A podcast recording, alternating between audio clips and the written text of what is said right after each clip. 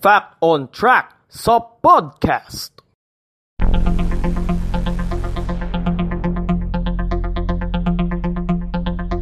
Fact on Track sa podcast.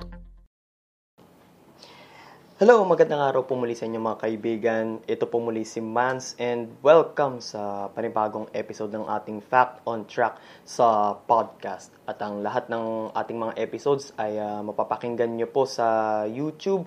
Uh, subscribe lang po kayo sa aking channel, Manolet Ferrer. And uh, click nyo lang po yung notification bell button para sa mga panibagong updates. Anyway, so uh, COVID-19 update po muna tayo. Uh, as of uh, kahapon, uh, April 18, uh, sa buong mundo ay meron ng 2,256,844 uh, COVID-19 confirmed cases habang 154,350 na kataon naman ang namatay and 571,851 naman ang gumaling mula sa naturang sakit.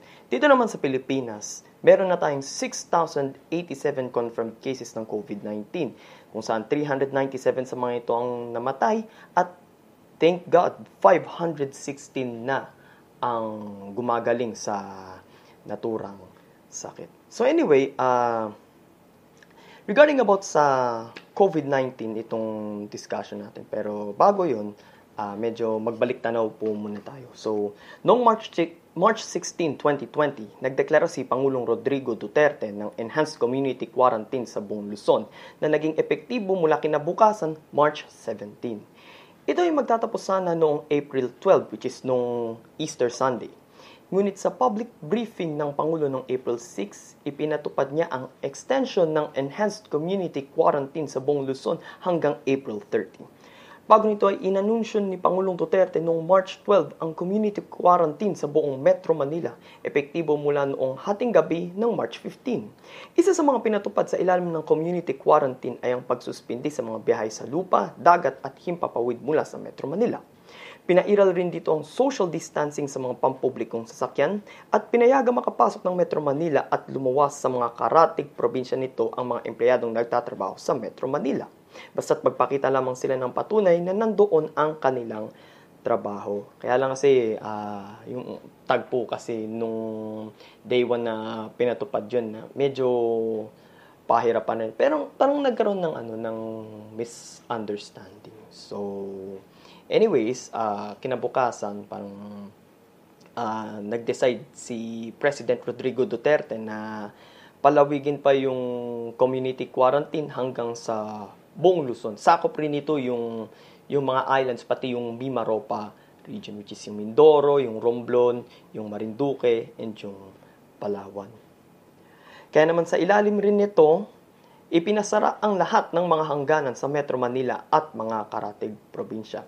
So, um, pag-uusapan natin mga kaibigan, ano-ano nga ba ang mga uh, karatig lungsod at bayan ang kadugtong ng Metro Manila. So, um, technically, uh, may mga lalawigan na nakatikit yan sa Metro Manila. Pero ano-ano nga bang mga lungsod at bayan ang kadugtong nito. Bago yan, uh, shout out muna kina Jonas Palesa, kay JM Estrada, kay VJ Palikpik, kay Joshua Kapangyarihan, kay RB Basan at kay RJ Castillo na kasalukuyang nasa Dubai. So, ingat kayo mga tropa at uh, simulan na natin itong geographical discussion natin ngayong araw na ito mga kaibigan.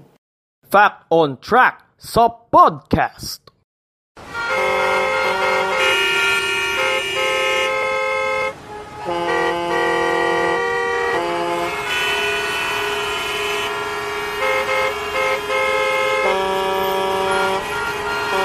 Fact on Track sa podcast.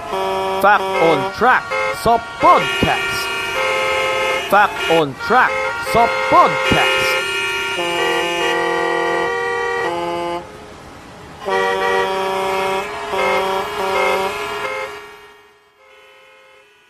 Di ba kayo nabibwisit sa traffic? so, kaya traffic yung naging uh, tema ng background music natin kasi uh, ang pag-usapan natin is tungkol yun nga sa mga boundaries sa Metro Manila at sa mga kadikit itong mga lungsod at bayan sa iba pang mga probinsya. Pero bago yun, um, summary muna tayo nung tungkol sa Metro Manila. So, Metro Manila o Kalakha, or Kalakhang Maynila sa Tagalog. Ang Metro Manila or National Capital Region ang sentro ng bansang Pilipinas.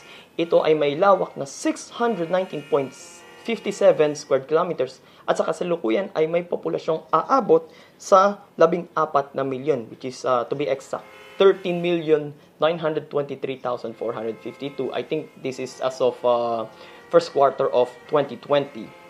Pampito sa pinakamataong metropolitan area sa buong Asia. Wow! Kasi ang pinakamataong metropolitan area sa buong Asia ay ang Tokyo Yokohama Metropolitan Area. Nabuo ang Kalakhang Maynila sa bisa ng Presidential Decree number no. 824 noong November 7, 1975. Ang Metro Manila ang nagsisilbing sentro ng pamahalaan. Sa reyon ring ito matatagpuan ang lahat ng ahensya at institusyon ng pamahalaan katulad ng Palasyo ng Malacanang at Korte Suprema na matatagpuan sa lungsod ng Maynila, ang kabisera ng bansa. Batas ang kompleks sa lungsod ng Quezon at Senado sa lungsod naman ng Pasay. So sabi ko nga, lahat ng government agencies ay sa Metro Manila matatagpuan except sa opisina ng Department of Transportation na ngayon ay matatagpuan na sa Clark sa Angeles, Pampanga.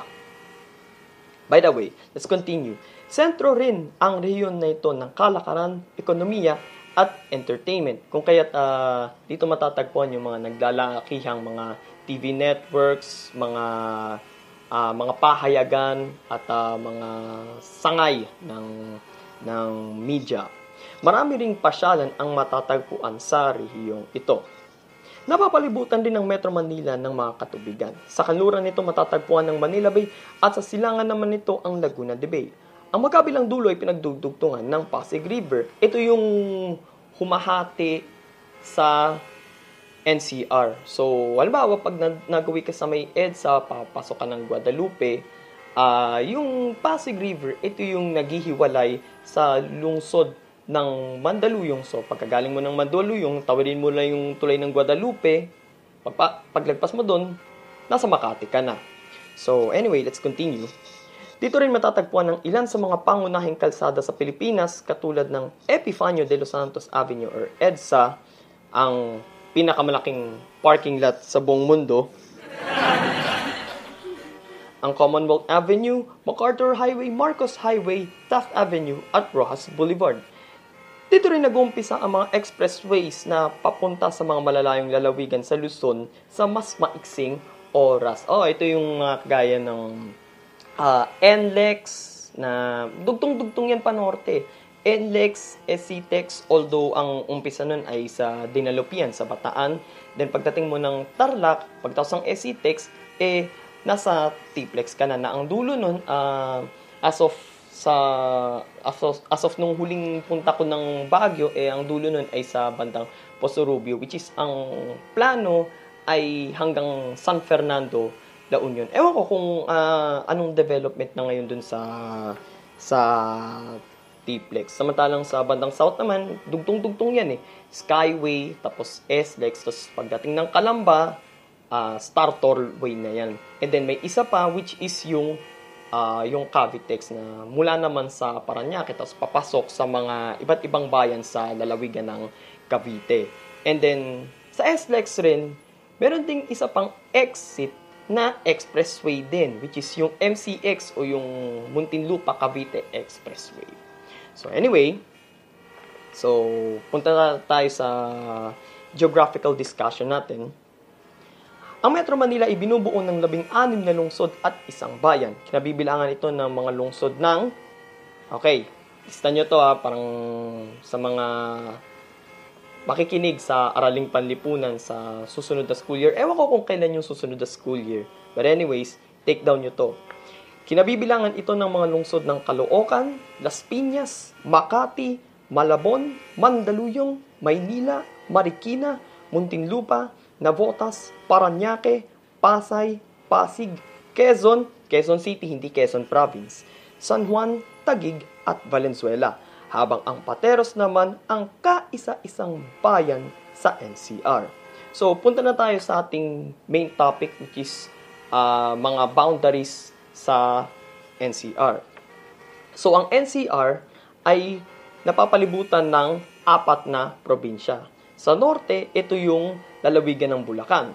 Sa east ay ang lalawigan ng Rizal, habang sa south naman ay ang mga lalawigan ng Cavite at Laguna. So, start muna tayo sa north. So, narito yung mga kadikit ng Quezon City, which is yung sa may bandang Greater Lagro area, at ng Kamanava area. Ang Kamanava, ito yung binubuo ng Caloocan, Malabon, Navotas, at Valenzuela. So, dahil kadikit nila ang lalawigan ng Bulacan, ang mga lungsod at bayan na kadugtong nito ay ang May Kawayan, San Jose del Monte, Obando, at Marilao.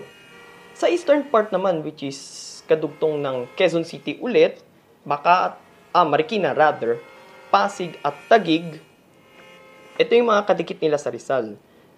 Rodriguez, San Mateo, Cainta, Taytay, at ang lungsod ng Antipolo.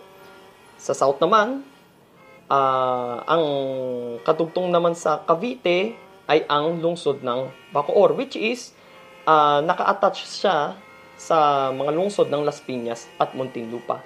And then sa Laguna naman ay ang lungsod ng San Pedro, nakadikit rin ng lungsod ng Muntinlupa.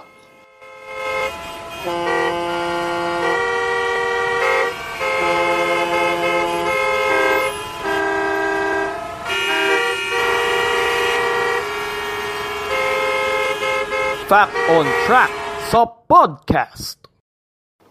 So, yun lamang po, ladies and gentlemen, ang topic natin for today. Maraming salamat po sa inyong pakikinig. So, kung nagustuhan niyo po itong podcast natin ngayon, please like this podcast and uh, subscribe po kayo sa aking YouTube channel which is Manolet Ferrer. Hanapin niyo lamang po yun. And uh, click niyo po yung notification bell button at uh, makakakuha po kayo ng mga latest updates para po sa mga susunod nating podcast. So this is Mans at uh, lagi ko pong pakiusap sa inyo. Stay at home. Kung walang importanteng gagawin sa labas, manatili na lang po kayo sa loob. Manatili po tayong updated sa mga balita at uh, manalig po tayo sa Diyos at uh, magtiwala na malalagpasan din po natin ang lahat ng mga pagsubok. So maraming salamat sa pakikinig sa Fact on Track sa podcast. Until next time, thank you very much and God bless. Fact on Track sa podcast.